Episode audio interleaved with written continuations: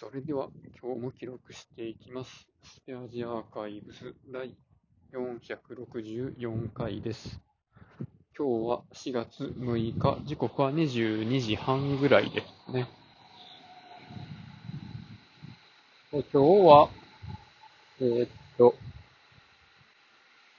まあそうですね、昨日一日お休みいただいて、で、今日は普通に出社したんですけど、とね、まあ、同じ部署の新しい派遣の方が、えー着任されてですね、まあ、その人に、まあ、今後は僕の仕事もちょっと手伝ってもらったりしようかな、みたいな。まあ別でね、あの、募集もしてるんですけど、この、まあ、メインは僕の作業じゃなくて他の人の作業なんですけど、あ、そういうことがありました。で、まあ、全然関係ないんですけど、そう皆さん知ってますかね？春バテっていう言葉をね、今日ニュースで見ました。春バテな。夏バテは前からあったし、5月病も前からあったし、ついに春バテかと。その、何のこっちゃと思ってみたら、その4月の気温の変化が急やったりとか、まあ、環境がいろいろ変わったりっていうところがあって、その辺から受けるストレスが結構あると。そういうことから来る、まあなんでしょうね。なんか、しんどいとか、疲れたとか、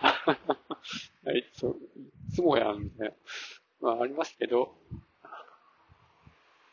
そういうね、なんか、頭がぼーっとしてるとか、なんでしょうね、まあ、なんやかんやをまとめて、春バテというふうに言うような言葉が最近できたんですかね。最近できたというか、まあ新しく作ったんでしょうね、そういう言葉を。っていうと、僕なんかはもう春は春バテやし、夏は夏バテやし、秋は秋バテやし、冬は冬バテですね。みんなそんな、そうなっちゃうかなっていう気もしますけど。っ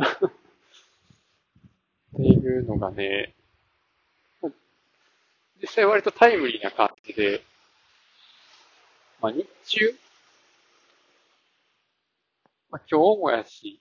月曜もやしで結構ね、なんか頭ぼーっとしてね、しんどかったんですよね。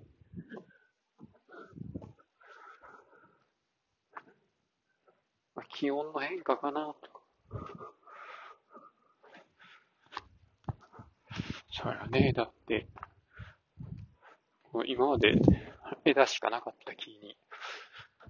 まあ、新芽がいっぱいついてるわけですよ。そういう季節なわけです。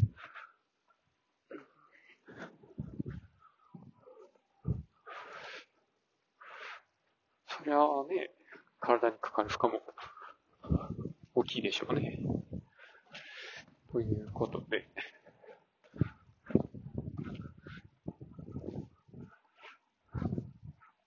そう、あんまり無理はしたくないので、すが、無理はしないように、頑張ろうと思います。どうかな。ということで今日はこの辺で終わります。ありがとうございました。